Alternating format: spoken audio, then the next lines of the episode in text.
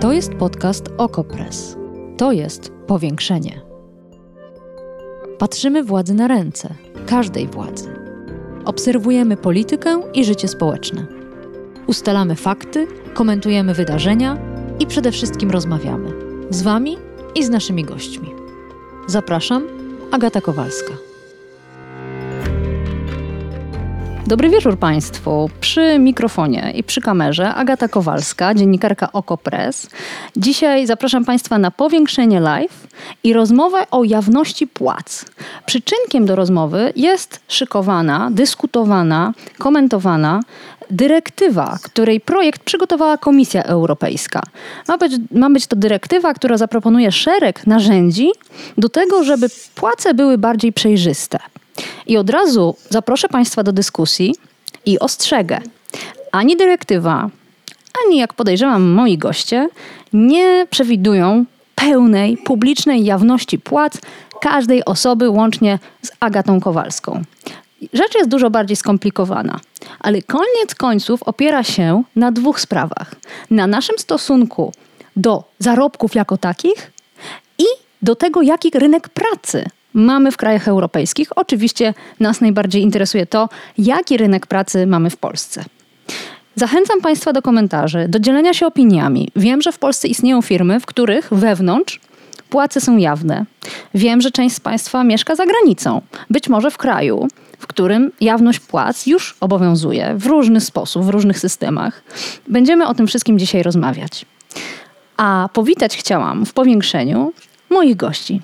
Pani profesor Joanna Tyrowicz, ekonomistka z Uniwersytetu Warszawskiego i Ośrodka Badawczego GRAPE. Dobry wieczór, pani profesor. Dzień dobry Państwu. Jest z nami również pan Robert Lisicki, dyrektor Departamentu Pracy w Konfederacji Lewiatan, czyli Związku Pracodawców i Przedsiębiorców. Dzień dobry, panie dyrektorze. Dzień dobry Państwu. Pozwolą Państwo, że przytoczę najpierw kilka liczb. W przemyśle włókienniczym w 1887 roku mężczyzna zarabiał średnio 17,5 rubla, kobieta średnio 10 rubli, a młodzież 4,5 rubla. Była jeszcze jedna kategoria pracowników dzieci. One zarabiały jeszcze mniej niż te 4,5 rubla. To było pod koniec XIX wieku. My jesteśmy w trzeciej dekadzie XXI, a zgodnie z badaniami tymi troszkę krytykowanymi, kryty, krytykowanymi Eurostatu i tymi trochę bardziej ocenianymi jako wiarygodne Instytutu Badań Strukturalnych, w Polsce od lat istnieje i się utrzymuje luka płacowa między kobietami a mężczyznami. Na szczęście nie możemy już mówić o luce płacowej między dorosłymi a dziećmi, bo praca dzieci została zakazana. Ale luka płacowa dyskryminująca jedną z płci jest faktem. W związku z tym komisja, ale nie tylko, Kongres Kobiet, Partia Nowoczesna występują z różnymi propozycjami, jak tę różnicę zasypać, jak jej przeciwdziałać. I pierwsze pytanie, które chciałabym skierować do Państwa, ale też do wszystkich oglądających, to jest dlaczego? Dlaczego pracodawcy płacą mniej kobietom? Prosiłabym, żeby najpierw odpowiedział pan Robert Lisicki. Myślę, że takiej odpowiedzi zero-jedynkowej nie ma, dlaczego akurat kobiety otrzymują niższe wynagrodzenia. Pewnie jest to związane z szerokim elementów, również tymi tradycjami kulturowymi, rodzajami prac tak naprawdę. E, ciekawy przykład, który podała pani redaktor, taki na rozgrzewkę, rozumiem, do dyskusji, czyli e, zakłady włókiennicze w XIX wieku. Proszę zwrócić uwagę, że też musielibyśmy się przyjrzeć, jakie stanowiska tak naprawdę Jakie stanowiska zajmowali mężczyźni, jakie stanowiska zajmowali kobiety? Wiedziałam, że to pan powie, ale to były akurat dane, które przytoczyłam z tego samego stanowiska. To były podobna praca na hali, e, tylko różnych płci. Ten rozkład e, zarobków był taki i był oficjalny zresztą. Wtedy te płace były jawne. To, to jest ciekawe. Nie, to tylko jeden z elementów, natomiast myślę, że tak, no po pierwsze pewne kwestie związane z historycznymi uwarunkowaniami, drugi, drugi element to też tak naprawdę patrząc na kariery zawodowe kobiet i mężczyzn. E, mężczyźni pewnie mają mniej tych przerywników w karierze zawodowej, to w jakimś stopniu się też na pewno przekłada na te Ale to proszę od razu powiedzieć, co to ma wspólnego? To mhm. znaczy, dlaczego kobiety i mężczyźni na tych samych stanowiskach, o podobnych kompetencjach, bo o tym mówimy, nie, nie zarabiają tyle samo?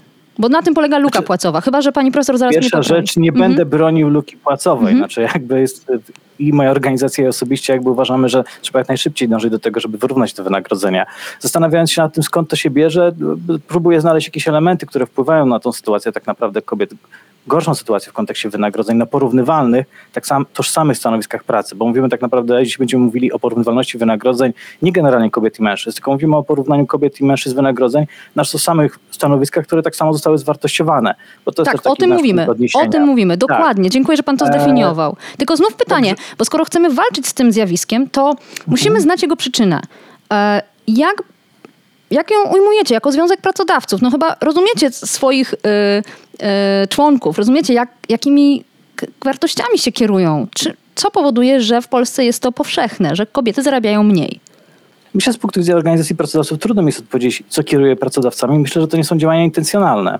Zresztą też, też mam taką akurat tutaj większą może przyjemność pracy, że w organizacji, którą reprezentuję, duża część członków jednakże po pierwsze dba o tą społeczną odpowiedzialność biznesu. Druga sprawa jest, że tak naprawdę duża część naszych członków ma jednak te systemy wynagradzania dosyć przejrzyste i transparentne. Duża część z nich, o czym będziemy mówili w dalszej części, publikuje proponowane wynagrodzenia. Stąd jakby analiza całego rynku, mm -hmm. skąd się biorą te różnice, trudno mi jest jednoznacznie powiedzieć. Pani profesor, y, jak pani myśli, a czy, lub też może pani wie, po prostu, dlaczego kobietom płaci się mniej? Najpierw może ustalmy, co to znaczy, że kobietom płaci się mniej, bo już w tych e, wcześniejszych wypowiedziach i pana dyrektora i przytaczanych przykładach pojawiły się takie e, sformułowania jak dyskryminacja e, i, i, nierówność. Więc e, trochę inaczej się używa tych słów w języku potocznym, a trochę inaczej w języku naukowym. Mhm. Kiedy mówimy o szacowaniach, które opracowaliśmy wspólnie z IBS, czy Instytutem Badań Strukturalnych, na który się Pani powołała, czy o tych oszacowaniach, które przedstawia Eurostat, to one się po prostu odwołują do innych koncepcji. To nie chodzi o to, że e, e, jedne są bardziej wiarygodne, drugie mniej, tylko one co innego mierzą. E, I teraz najbardziej byśmy chcieli zrobić taki eksperyment myślowy, że jutro do Pani pracy, na Pani stanowisko przychodzi chłopiec i on dostaje pensję i sprawdzamy, ile ona będzie wynosiła. Ale przeprowadzanie takiego eksperymentu jest trudne. Mhm. E, pracodawcy wybierają pracowników celowo, a nie losowo.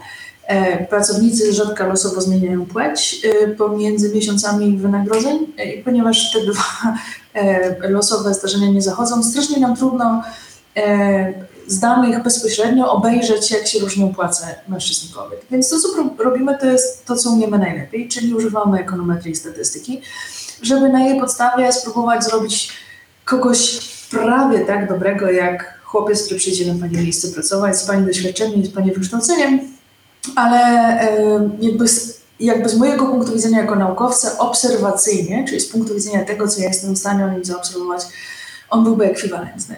E, I to jest różnica pomiędzy luką płacową, którą publikuje Eurostat, czyli po prostu średnie różnice w płacach między kobietami a mężczyznami, mm -hmm. a tą różnicą, którą publikowaliśmy wspólnie z Eurostatem, czyli weźmy sobie panią redaktor Kowalską i analogicznego pana redaktora, i zobaczmy, jak średnio różnią się wynagrodzenia wśród pań Agat Kowalskich i wśród analogicznych panów.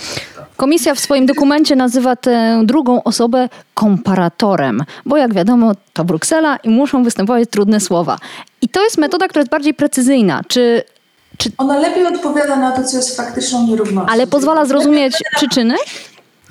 E, tak, bo możemy zobaczyć, gdzie to zjawisko bardziej występuje i kogo ono bardziej dotyczy. E, dlatego też pozwala zrozumieć, gdzie i jak należy z nim walczyć. Ale e, spróbuję jakby wrócić do tego, Pani powiedziała o komparatorze. Najbardziej byśmy chcieli wiedzieć, co by było gdyby, tak? Czyli gdyby ten chłopiec był dziewczynką, albo gdyby ta dziewczynka była chłopcem. Bo też w wypowiedziach pana dyrektora pojawiło się to, że to są inaczej zwartościowane stanowiska, czyli coś, co już w ogóle jest bardzo trudne do zaobserwowania że ja wiem, że e, ten dyrektor regionalny to ma coś, a tamten inny dyrektor regionalny to ma coś innego i z perspektywy korporacji, wewnątrz korporacji to wiadomo, że te stanowiska są nieekwiwalentne, ale dla mnie jako dla naukowca one się oba nazywają dyrektor regionalny i wyglądają na ekwiwalentne.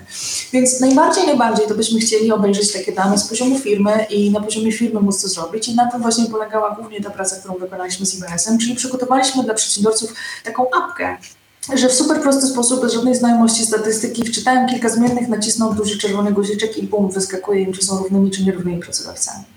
E, I e, bardzo byliśmy ciekawi, jak ta apka zadziała i jak bardzo będziemy w stanie przekonać pracodawców do jej wykorzystania. E, w obu przypadkach ponieśliśmy absolutnie spektakularną porażkę, to znaczy pracodawcy nie chcą z niej korzystać, a jak już się za to sobie... No tego się nie spodziewałam. Bardzo, bardzo oburzeni wynikami. Przy czym to oburzenie głównie się bierze z tego, że w większości przypadków nie mają świadomości, jak bardzo nierówne są struktury wynagrodzeń którymi się kierują, a nie mają tej świadomości między innymi dlatego, że jest tak, jak powiedział pan dyrektor, czyli że to nie są intencjonalne Aha. E, zamierzenia. Ja nie lubię kobiet, więc chcę im źle płacić. Ja nie chcę, żeby kobiety u mnie pracowały, więc będę im płaciła tak mało, żeby sobie gdzieś tam odeszły. Takich przypadków to jest coś, co Claudia Goldin, czyli profesorka Harvardu, która się zajmuje tym tematem od dłuższego czasu, nazywa smoking gun, czyli że mam czarno na białym dowód na, jakąś, na jakieś zachowania faktycznie dyskryminacyjne. Takich zachowań w Polsce y, za dużo nie ma, natomiast jest strasznie dużo takich, no dobra, jemu się rodzi dziecko, to y, będzie potrzebował więcej pieniędzy, a ona właśnie wzięła ślub, to pewnie będzie miała dziecko, to ją pomijamy przy podwyżce. I jak się te rzeczy wycałkuje przez cały tryb dalsze życia, to się nagle okazuje, że w okolicach 40 czy 50 różnicy naprawdę nie robi to, że jej nie było rok w pracy. Nawet jakby to miało faktyczne znaczenie, bo najczęściej na większości stanowisk nie ma aż takiego dużego znaczenia.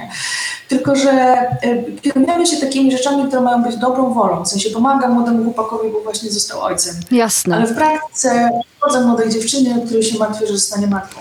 I e, tak. te stereotypy, te mechanizmy, które tkwią w naszych głowach, one w większym stopniu dotyczą pewnych stanowisk, a w mniejszym innych stanowisk.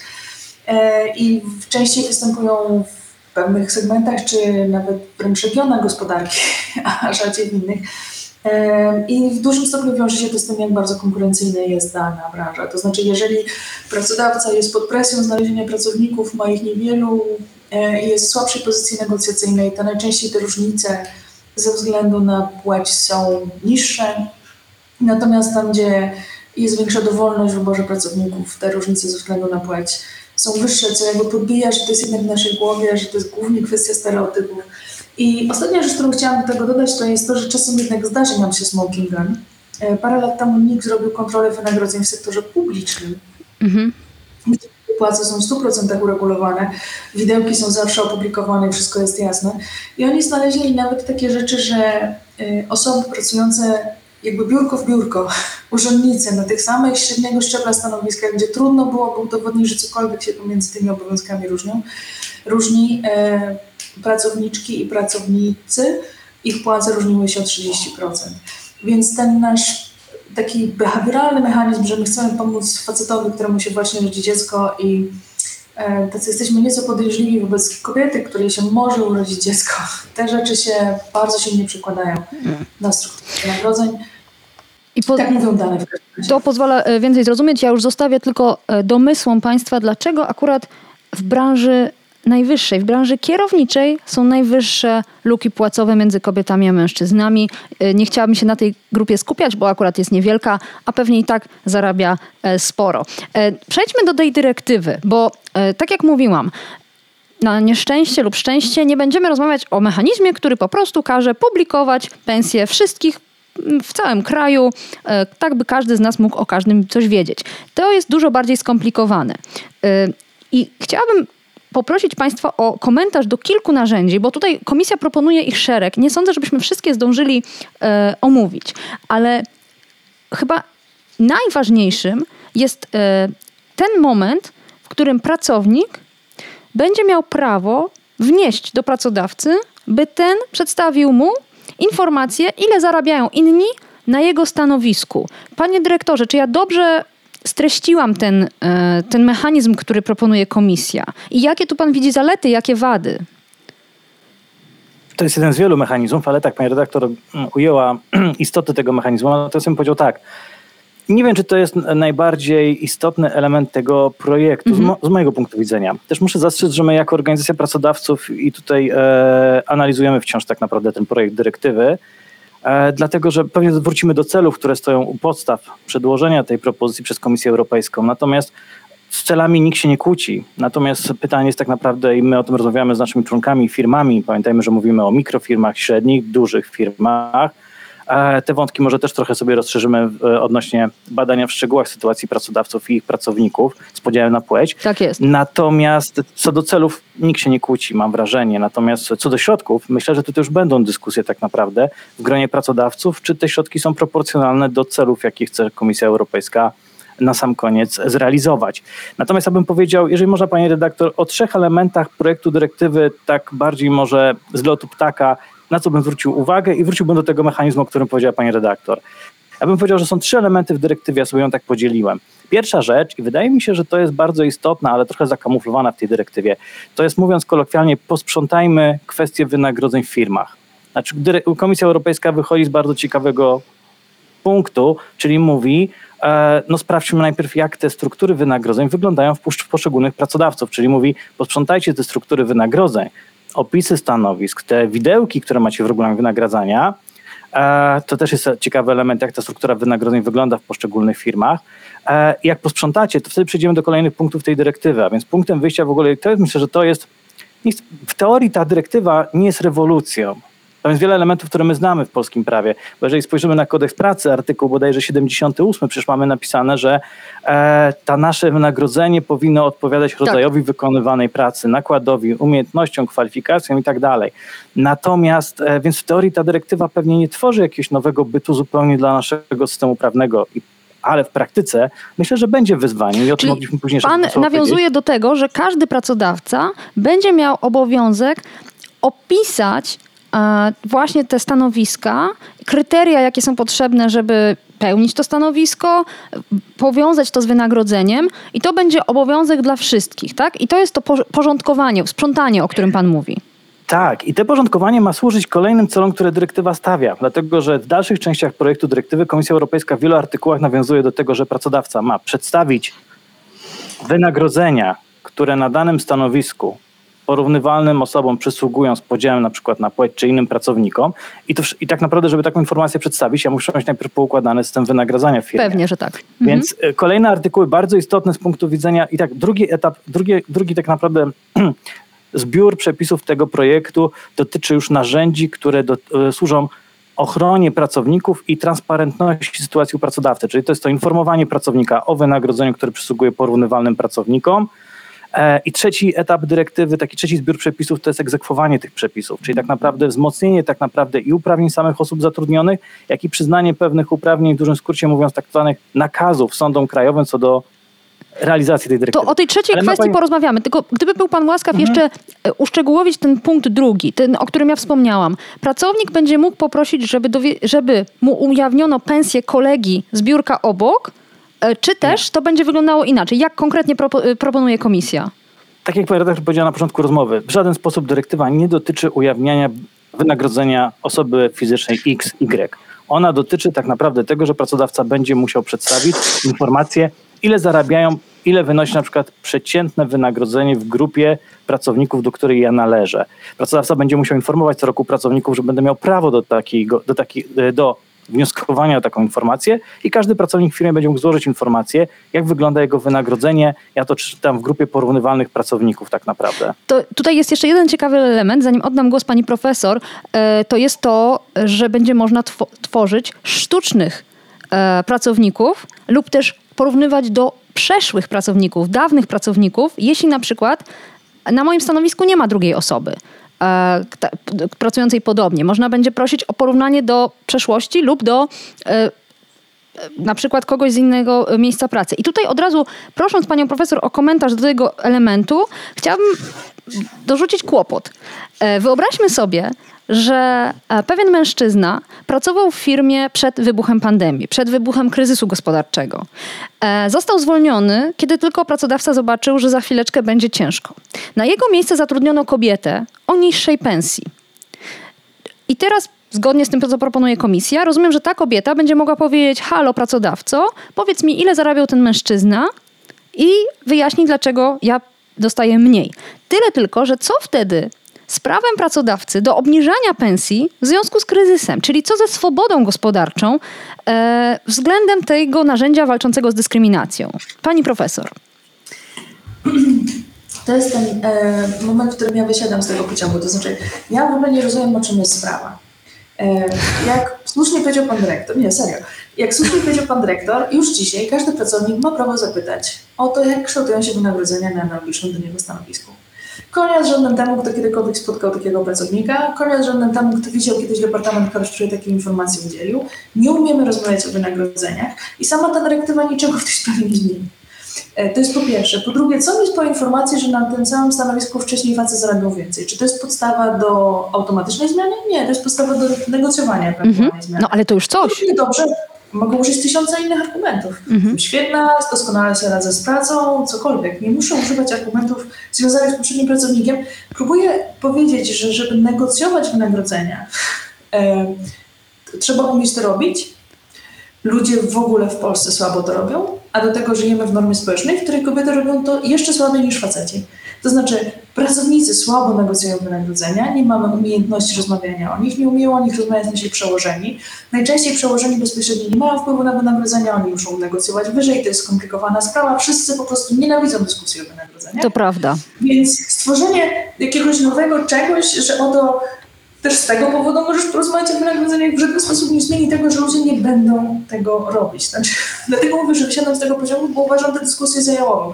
Gdyby Komisja Europejska przyszła z dyrektywą, Ministerstwo Pracy przyszło z dyrektywą, że nie mamy już takiego ministerstwa, ale gdyby było, e, przyszło z taką dyrektywą, ktokolwiek, jakiś ważny interesariusz, przyszedł z taką dyrektywą, że oto dzieci od podstawówki uczą się negocjować okredki, długopisy, o ocenę z panią na zaliczenie na WF-ie, cokolwiek, nie? Ale uczą się negocjować, żeby ludzie nabrali standardu rozmawiania o tych rzeczach, odchodzenia od stołu, kiedy ci nie da osiągnąć konsensusu, bez jakiegoś gniewu, bez jakiegoś wielkiego rzucania i trzaskania drzwiami, po prostu nauczyć się o tych rzeczach rozmawiać.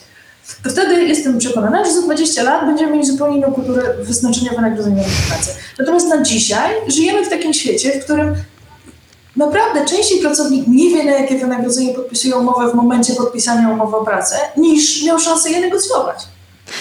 E, rozumiem. E, przeczytam zatem dwa komentarze, czy trzy nawet, e, które właśnie się pojawiły na Facebooku. Proszę pisać, proszę Państwa, co Państwo na to. Proszę bronić albo, albo ganić nas za, za to, co, co, co jest mówione. Pani Albina napisała że, w odpowiedzi na pytanie, dlaczego pracodawcy płacą mniej kobietom, bo mogą. E, pani Elżbieta ją poparła z, z, ze smutkiem, a jedne, jeszcze jeden, jedna ze słuchaczek napisała, że e, kobiety zarabiają mniej, bo nie potrafią negocjować.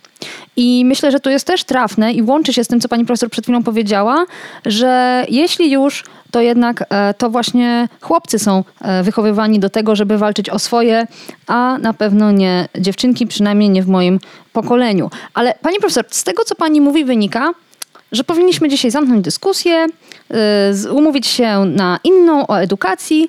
E, czy Pani zdaniem w tej dyrektywie i w tym kroku, jakim w ogóle, jaki w ogóle podjęła komisja, nie ma nic wartościowego? Znaczy, to są dwie różne rozmowy. Znaczy, z, z całą pewnością dyskusja o tym, czy jakaś próba wprowadzenia takiego tematu, że płace powinny być również, to jest stwierdzenie normatywne, a nie pogląd jakiejś grupy społecznej. To znaczy, że od góry deklarujemy, że naszym celem jest równość płac ze względu na płeć, e, a nie, że jakieś dziwne kobiety się domagają nie wiadomo czego. E, to jest game changer i nie ma w tym A, nic jednak, okej. Okay. Osobną kwestią, no bo to też otwiera pole do rozmowy i do dyskusji, tak?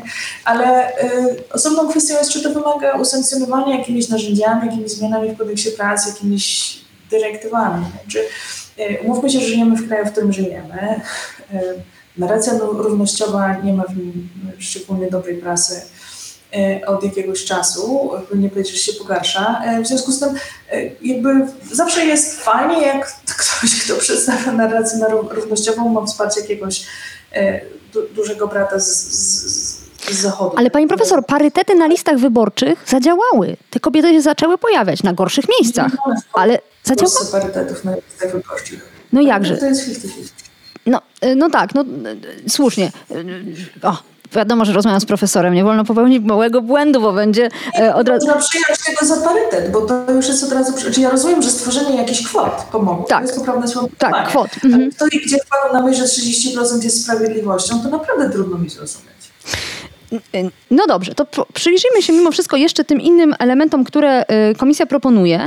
E, inny, i to się pojawia akurat też w projekcie nowoczesnej, który w zeszłej kadencji który w zeszłej kadencji upadł, czy w ogóle po prostu nie został nawet przedyskutowany, tylko, tylko rzucony do kosza. Podobnie w, tym, w, tym, w tej kadencji Sejmu Koalicja Obywatelska złożyła projekt zmian w kodeksie pracy.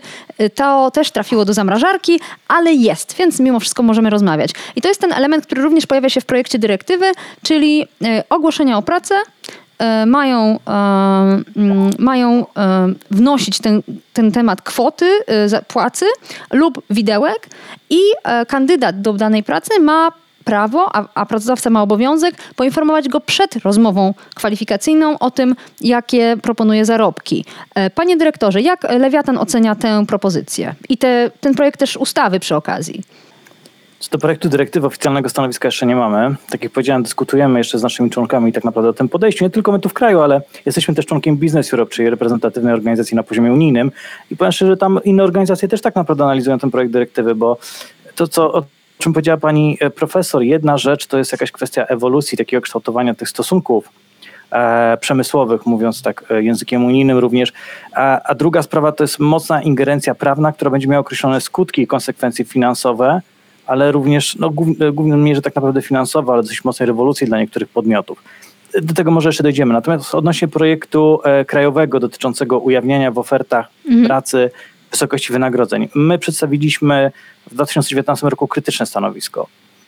Krytyczne, ale znowu, i powiem szczerze, tego rodzaju projekty, one są dosyć e, dużym wyzwaniem dla nas jako organizacji pracodawców, bo tak jak powiedziałem na samym początku, trudno jest powiedzieć pomysłowi, czyli idei, która stoi gdzieś u podstaw tych e, kolejnych propozycji legislacyjnych, e, że one są złe. Znaczy, no, nikt nie powie, że kwestia zwalczania nierówności, już nie mówię tylko pomiędzy kobietami i mężczyznami, ale szeregu rodzaju nierówności nieopartych na jakichś obiektywnych przesłankach, e, że, że, że, ktoś będzie bronił tych nierówności. Natomiast z drugiej strony znowu mówimy o ingerencji ustawodawcy i teraz tak, żeby wejść trochę w szczegóły, w szczegóły nie chcę naszych widzów i tutaj e, pań zanudzać, ale E, w tym projekcie była mowa o tym, że w ogłoszeniu o pracę będzie się podawało wynagrodzenie zasadnicze albo przedział wynagrodzenia, mhm. dobrze, jeżeli dobrze pamiętam, które będzie e, wypłacane. Pierwsze pytanie moje jako prawnika jest, co znaczy zasadnicze wynagrodzenie. Ja potrafię panią, Państwu w tej chwili wymienić, że kodeks pracy posługuje się pojęciem normalnego wynagrodzenia, wynagrodzenia wynikającego z osobistego zaszeregowania, mamy minimalną płacę i tak dalej. Dobrze, ale to ja od razu odbiję piłeczkę, ponieważ mhm. komisja ewidentnie odrobiła lekcję i jako wynagrodzenie stosuje wszystkie elementy, które trafiają na konto e, pracownika. E, wszystkie bonusy, wszystkie dodatkowe e, składki, czy jakieś, czy jakieś nawet tak, dofinansowania. Tak, dokładnie. Więc tutaj komisja odrobiła tę lekcję być może bardziej precyzyjnie niż projektodawca krajowy, ale co z ideą? Oprócz rzeczywiście tego, o czym pan, na co pan wskazał, czyli że pensja to nie zawsze jest ta jedna liczba. I powiem szczerze, ale panie redaktor, bo ja jednak chciałbym, żeby nasi widzowie też trochę poczuli, skąd się biorą te problemy, na przykład u pracodawcy X, Y za kilka lat. Dlatego, że jeżeli mhm. mówi Komisja Europejska obejmuje wszystkie składniki wynagrodzenia, to co mam publikować? Jeżeli mam nagrodę roczną, czy mam ją dzielić przez 12 miesięcy? E, jaką podstawę brać tak naprawdę tej nagrody rocznej, która na przykład premii rocznej, przepraszam, nie nagrody, bo to eksperci od HR-u mi zwrócili uwagę, że mylę się. Ale chodzi o to, że tak naprawdę per pracownik mamy jakieś uśrednienie w firmie. Jak te składniki, nie miesięczną zasadniczą stawkę, bo zasadnicza miesięczna stawka to jest 3000 brutto, 4000 zł brutto, 5000 brutto. Jak zmienne składniki my chcemy uwzględniać i reklamować Panie, kandydatowi ale do pracy. Zaraz, ja, panie dyrektorze, ja mhm. się cieszę, że pan y, sięga do praktyki i do rzeczywistego życia, a nie tylko do projektów, dyrektyw czy ustaw, ale mhm. kiedy obserwuję ogłoszenia o pracę, to w tej części wymagania, pracodawcy potrafią bardzo precyzyjnie opisywać, czego oczekują od przyszłego pracownika. Dlaczego w części której często nie ma, ale może być. Wynagrodzenie nie może się pojawić szereg elementów. Firmowy samochód, bonus czy dopłata do ubezpieczenia zdrowotnego i właśnie na przykład pensja taka plus nagroda roczna w przypadku dobrych wyników w takiej i takiej wysokości. Czemu to jest kłopot? Bo ja naprawdę nie, nie, nie zrozumiałam.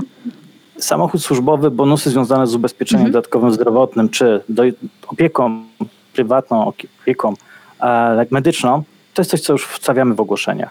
Duża część pracodawców na rynku przecież też już w ogłoszeniach o pracę, ponieważ są one wtedy lepiej przyjmowane przez kandydatów, wstawia informacje o wynagrodzeniu.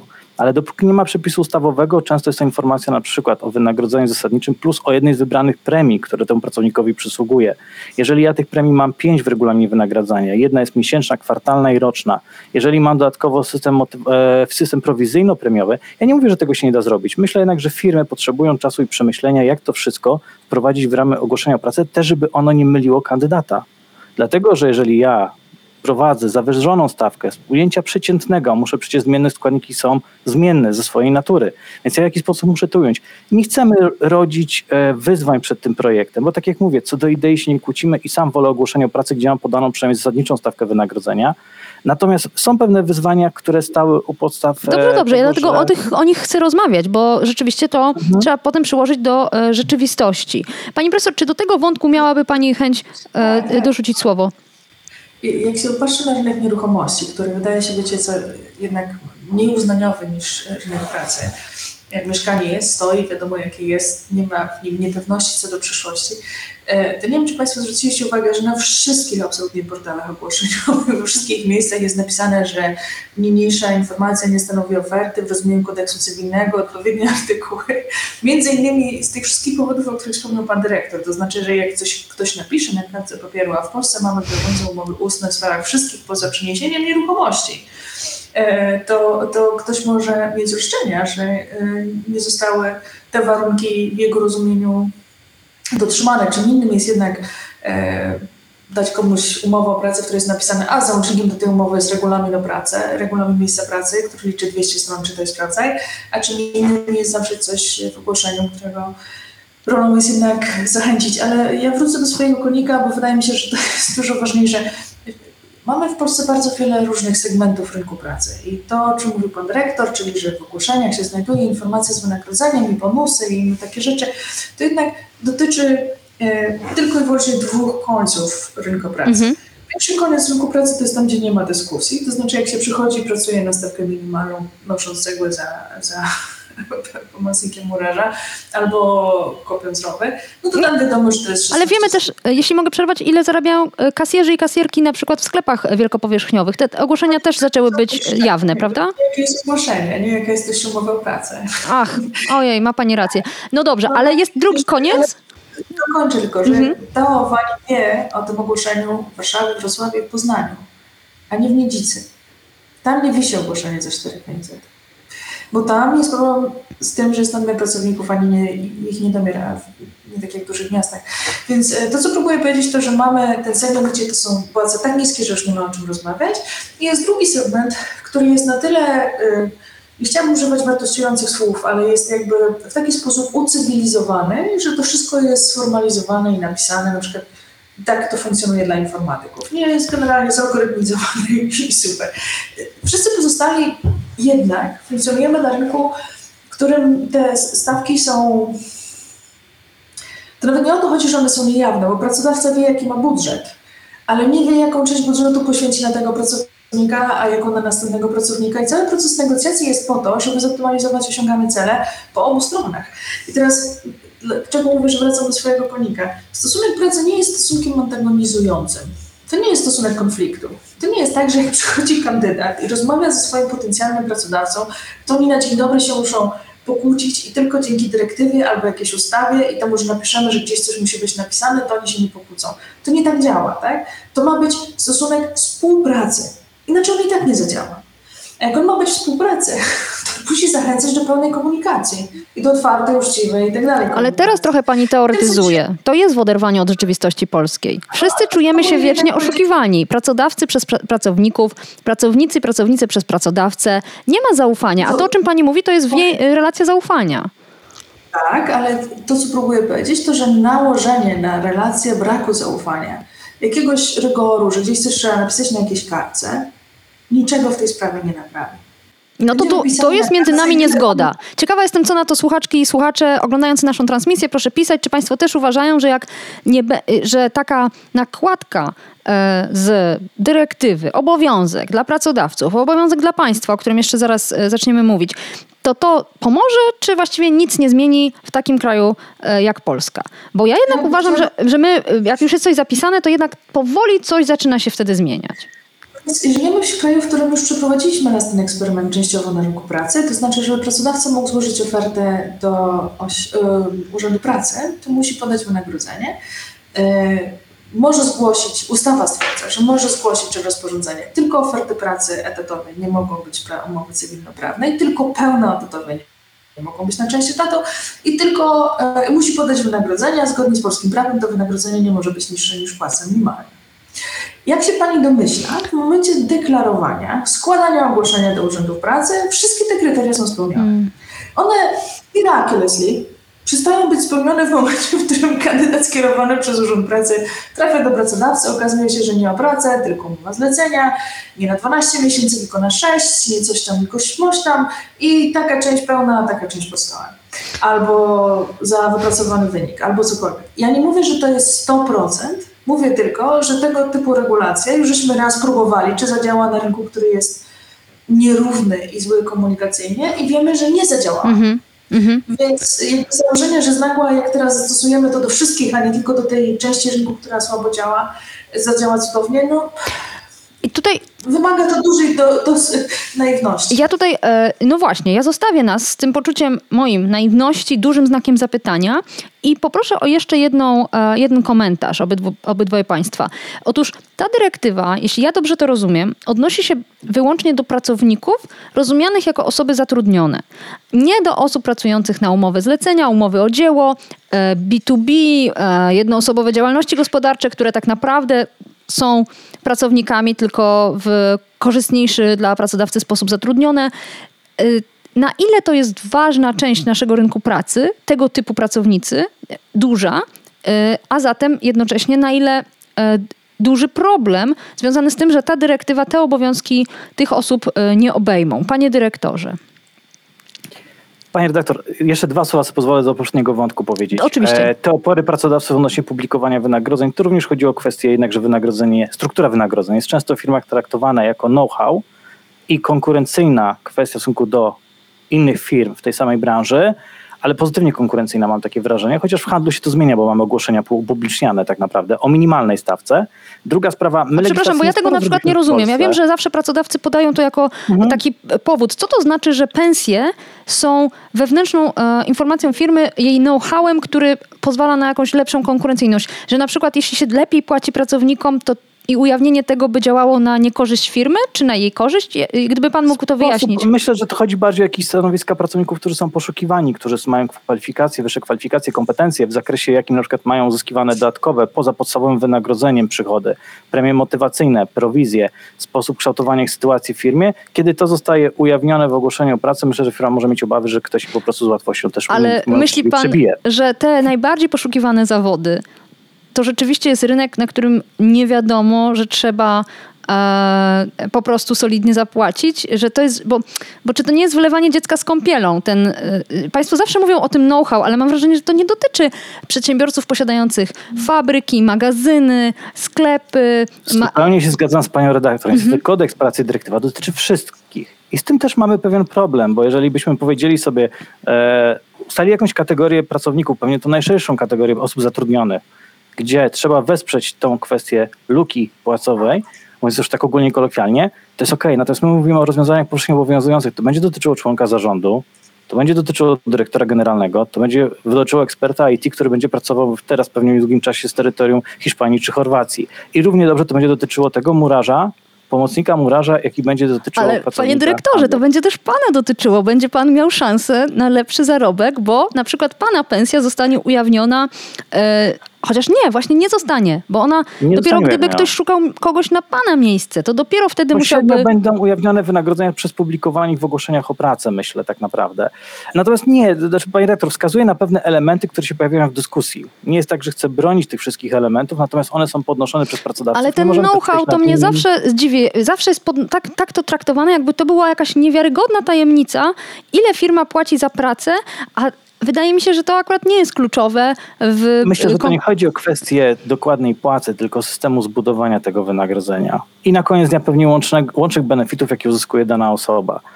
E, to jest to, to na pewno w ten sposób bym widział bardziej. Mhm. E, A co teraz z tym pytaniem moim, czyli właśnie kwestią tego, że wielu tak naprawdę pracowników jest zatrudnianych na umowy e, nieoskładkowane, jest zmuszanych do bycia e, jednoosobową działalnością gospodarczą i tak dalej, i tak dalej. Co z tym, skoro tego, jak rozumiem, bo może ja się mylę, ta dyrektywa nie obejmuje tej grupy i czy to jest w ogóle bardzo poważny może kłopot? zaskoczy panią redaktor, ale nie mam takiej pewności, że ona będzie dotyczyła Aha. wyłącznie pracowników w rozumieniu Polskiego Kodeksu Pracy. Mhm. Dlatego, że jeżeli chodzi o akty e, prawodawstwo unijne, ta definicja pracownika zależy trochę od kontekstu, zależy też od części ustawodawstwa unijnego, więc w tej chwili nie chciałbym przesądzać, że ona będzie, wdrożenie dyrektywy będzie dotyczyło tylko pracowników. Być może, to, to, to nie chcę wchodzić w szczegóły, to jest parę wyzwań, ale załóżmy, że gdyby ona dotyczyła tylko pracowników, a czy to jest problem dla rynku pracy i, de, i tak naprawdę celów tej dyrektywy?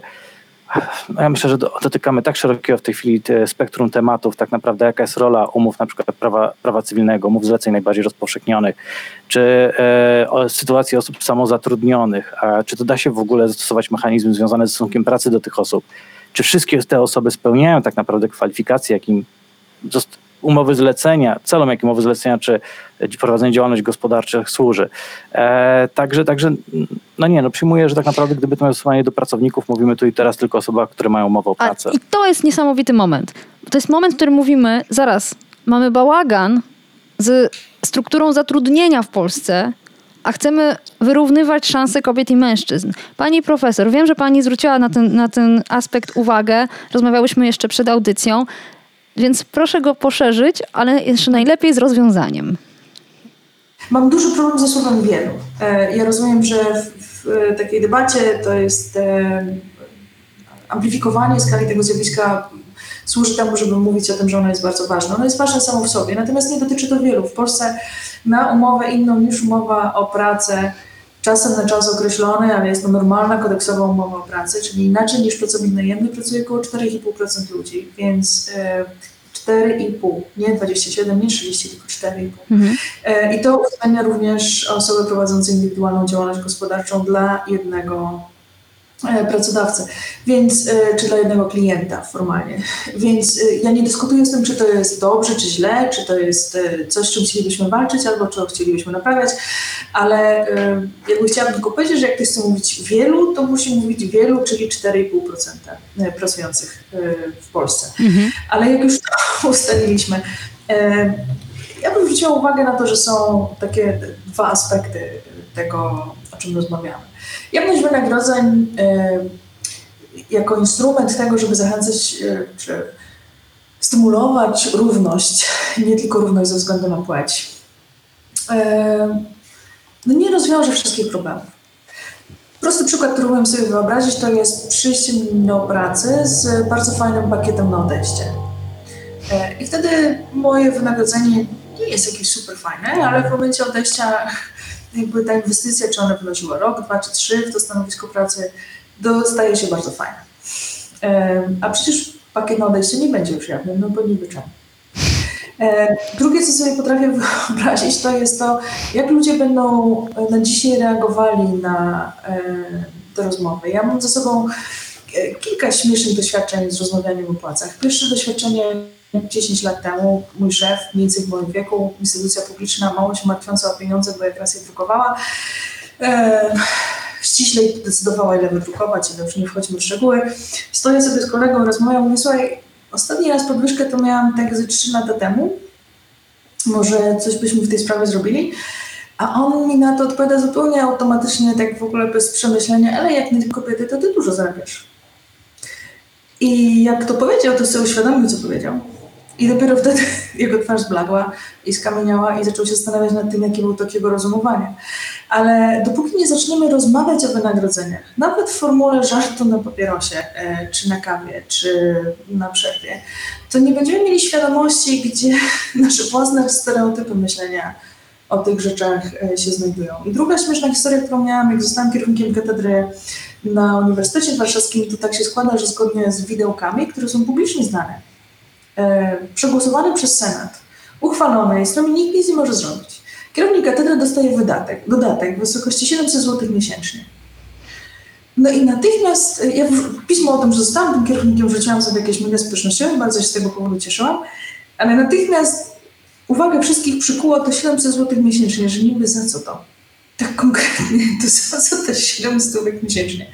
E, I to nie chodzi o to, że jakoś mam problem z tym, że się uruchomiła zawiść, tylko o tym, że mimo, że czasem informacja jest powszechnie dostępna i publiczna, to kiedy ona zaczyna być spersonalizowana, kiedy mówimy o konkretnej osobie na konkretnym stanowisku, a nie o tym, jak należy wynagradzać na tych stanowiskach, to ona się staje emo, niepotrzebnie emocjonalna, tak? Bo jakby otwarta jestem na dyskusję, czy powinien wynosić tyle dodatek dla kierowników katedr, ale mało jestem otwarta na dyskusję, dlaczego ja go dostaję, tak? skoro taki jest przepis.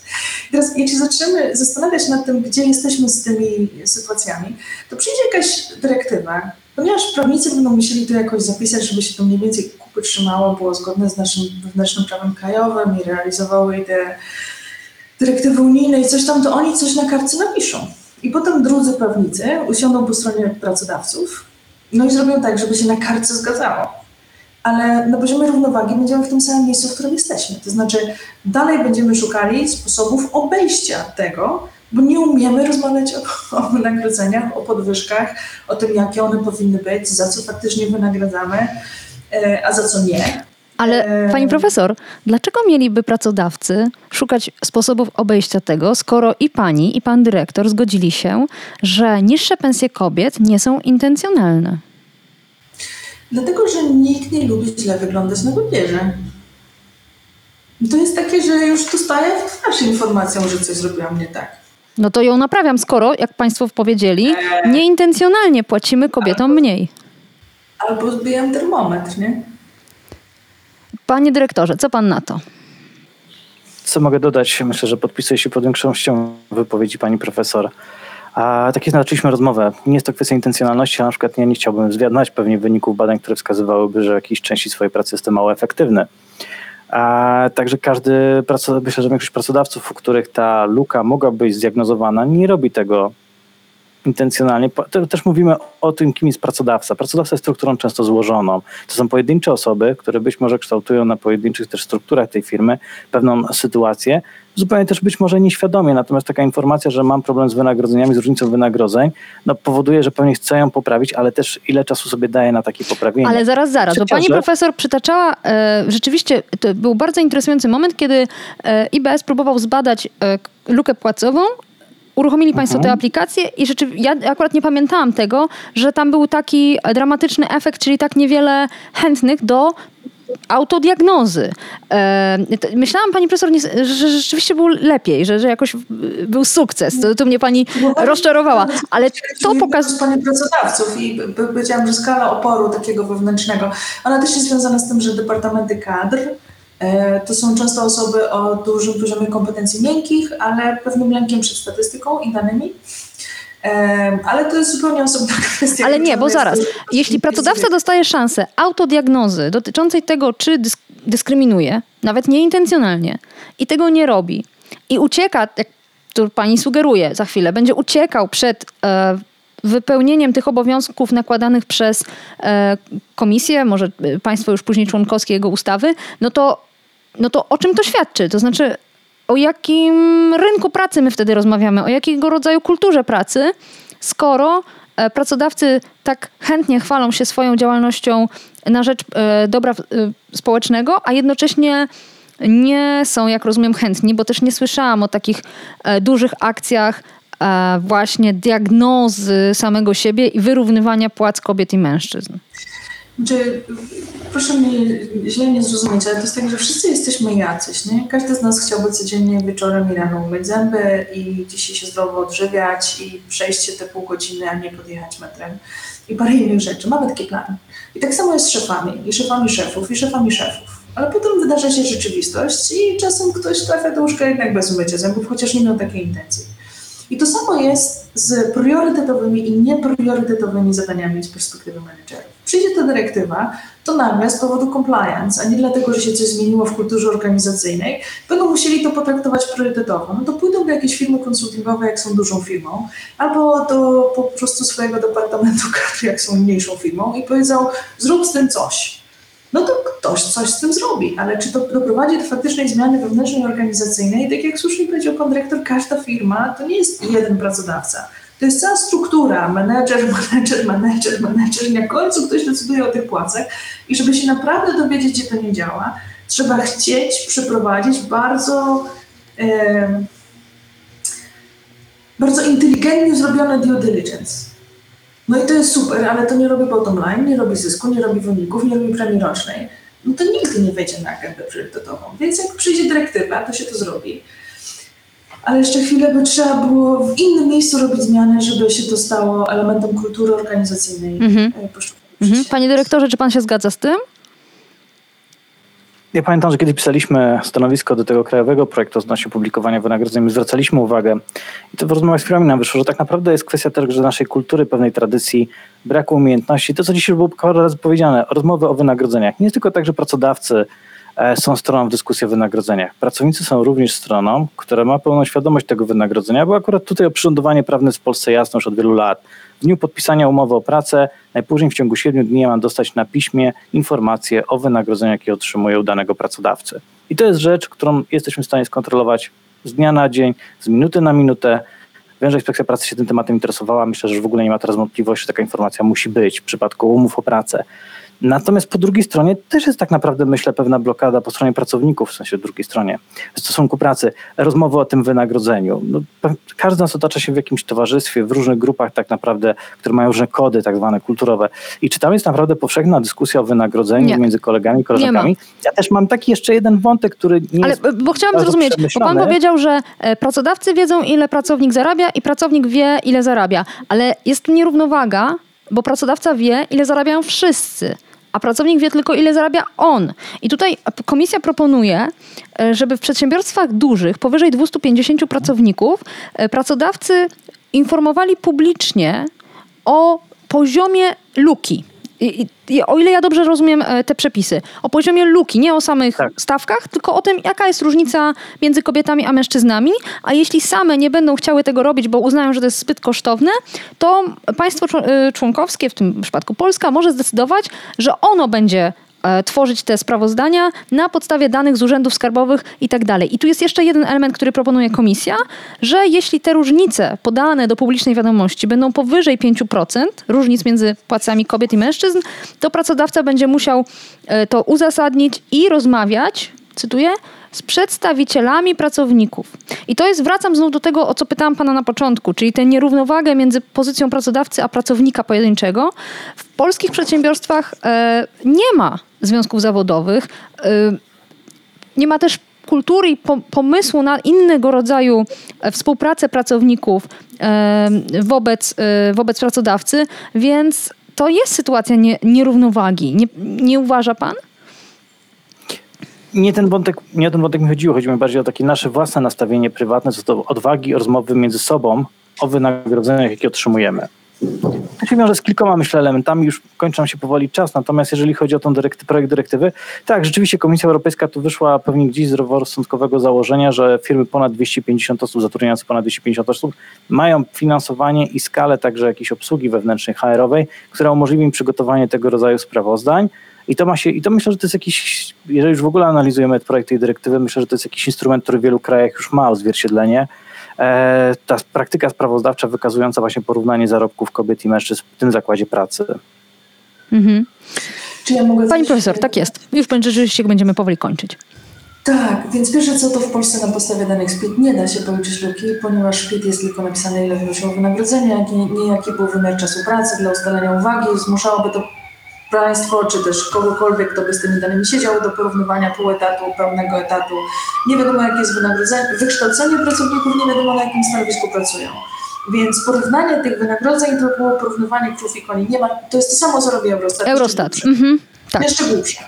Więc to jakby absolutnie e, państwo nasze nie jest w stanie tutaj wejść w buty pracodawców i zacząć tego za nich robić. Po prostu nie ma takich narzędzi i jeszcze bardzo długo nie będzie miała.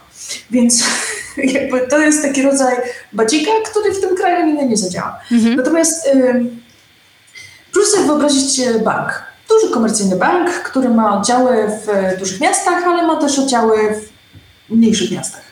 Tak się w Polsce składa, że najczęściej dyrektor, e, dyrektorkami, znaczy funkcję dyrektora oddziału pełnią kobiety. Ale e, zupełnie inna jest rentowność oddziału, który funkcjonuje w dużym mieście, szczególnie przy ruchliwej ulicy, a zupełnie inna jest rentowność oddziału, który znajduje się gdzieś w średniej albo w mniejszej miejscowości i pełni też zupełnie inną funkcję społeczną tam ten oddział banku niż pełnię w dużym e, mieście. I wynagrodzenie tych dyrektorów odzwierciedla różnice w, tych, e, w rentowności tych oddziałów. Jedno i drugie się nazywa dyrektorem oddziału, ale zupełnie inny zakres tak naprawdę wyzwania obowiązków przed tymi osobami. I teraz e, e, na dodatek najczęściej stanowiska dyrektorskie w back-office w bankach pełnią kobiety, mężczyźni. No i teraz przychodzi sobie dyrektor banku i mówi, słuchaj, kadry drogie, tu jest taka dyrektywa, musimy policzyć, ile u nas jest równości na stanowiskach dyrektorskich. Oddziałów, departamentów, e, z oddziałów regionalnych, departamentów, bo to jest ten sam grade, ten samo stanowisko zaszeregowania. No i przychodzi jakiś kadry liczy 16. I ten dyrektor mówi, nie, nie, czy prezes, 16 to nie może być, to jest za dużo. No to super, podzielimy tę tabelkę na dwie części, to tu będą dyrektorzy regionalni, a tu będą dyrektorzy pozostali. No i wyszło, że u regionalnych jest 7. 7 też za dużo, bo Komisja Europejska woli liczbę 5. To coś jeszcze z tym zróbmy. No dobra, to podzielimy Polskę A i Polskę B. W Polsce A jest 3,5, w Polsce B jest 3,5. Polską, pomiędzy Polską A Polską będzie różnie. Znaczy, jakiego rodzaju ćwiczenie my chcemy, żeby oni wykonali? My chcemy, żeby oni wykonali ćwiczenie, czy jak zatrudniają kogoś na stanowisku dyrektora regionalnego oddziału banku, to czy mu oferują uczciwe wynagrodzenie za pracę, niezależnie, ślepe na to, czy jest kobietą, czy mężczyzną. A zamiast tego zmusimy ich do wykonania ćwiczenia, które będzie polegało na przeliczeniu tych liczb, żeby nigdy nie przekroczyć Na kreatywnej statystyce. Mhm. Uznał, że 5 to jest fajna liczba. Znaczy, no to jest absurdalne, tak? To jest w ogóle jakby nie to... Dlatego podałam ten przykład, że czy, ja, to nie jest tak, że jestem przeciwna tej dyrektywie, żeby mnie dobrze rozumieli, tak? Tylko, że jeżeli chcemy osiągnąć jakiś cel, no to nie, musimy tak zrobić, żeby pójść drogą do niego, a nie drogą w zupełnie inną stronę. Tak? Proszę Państwa, w tym musi, momencie musimy przerwać. E, bardzo serdecznie dziękuję za tę rozmowę i za wszystkie wątpliwości, które są często cenniejsze niż proste odpowiedzi. E, szalenie dziękuję e, naszym gościom. Pani profesor Joanna Tyrowicz, ekonomistka z Uniwersytetu Warszawskiego i Ośrodka Badawczego GRAPE. Dziękuję pani profesor. I pan Robert Lisicki, dyrektor Departamentu Pracy w Konfederacji Lewiatan. Również serdecznie dziękuję, Dziękuję za to państwu. spotkanie. I wszystkim Państwu widzę, że dyskusja w komentarzach na Facebooku się toczy, a ja też jeszcze Państwa odsyłam do tekstu Marii Pankowskiej na portalu Okopres, która omawia tą dyrektywę i te wszystkie narzędzia, również te, o których dzisiaj nie wspomnieliśmy. Dziękuję i do usłyszenia w następną środę o 18. Powiększenie. Podcast Okopres. Prowadzenie Agata Kowalska. Podcast znajdziesz na stronie Okopres i w Twojej ulubionej aplikacji do podcastów.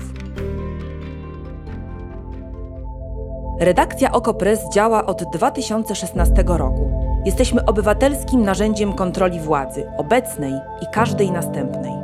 Okopres utrzymuje się z Waszych darowizn. Wesprzyj nas, byśmy mogli działać dalej.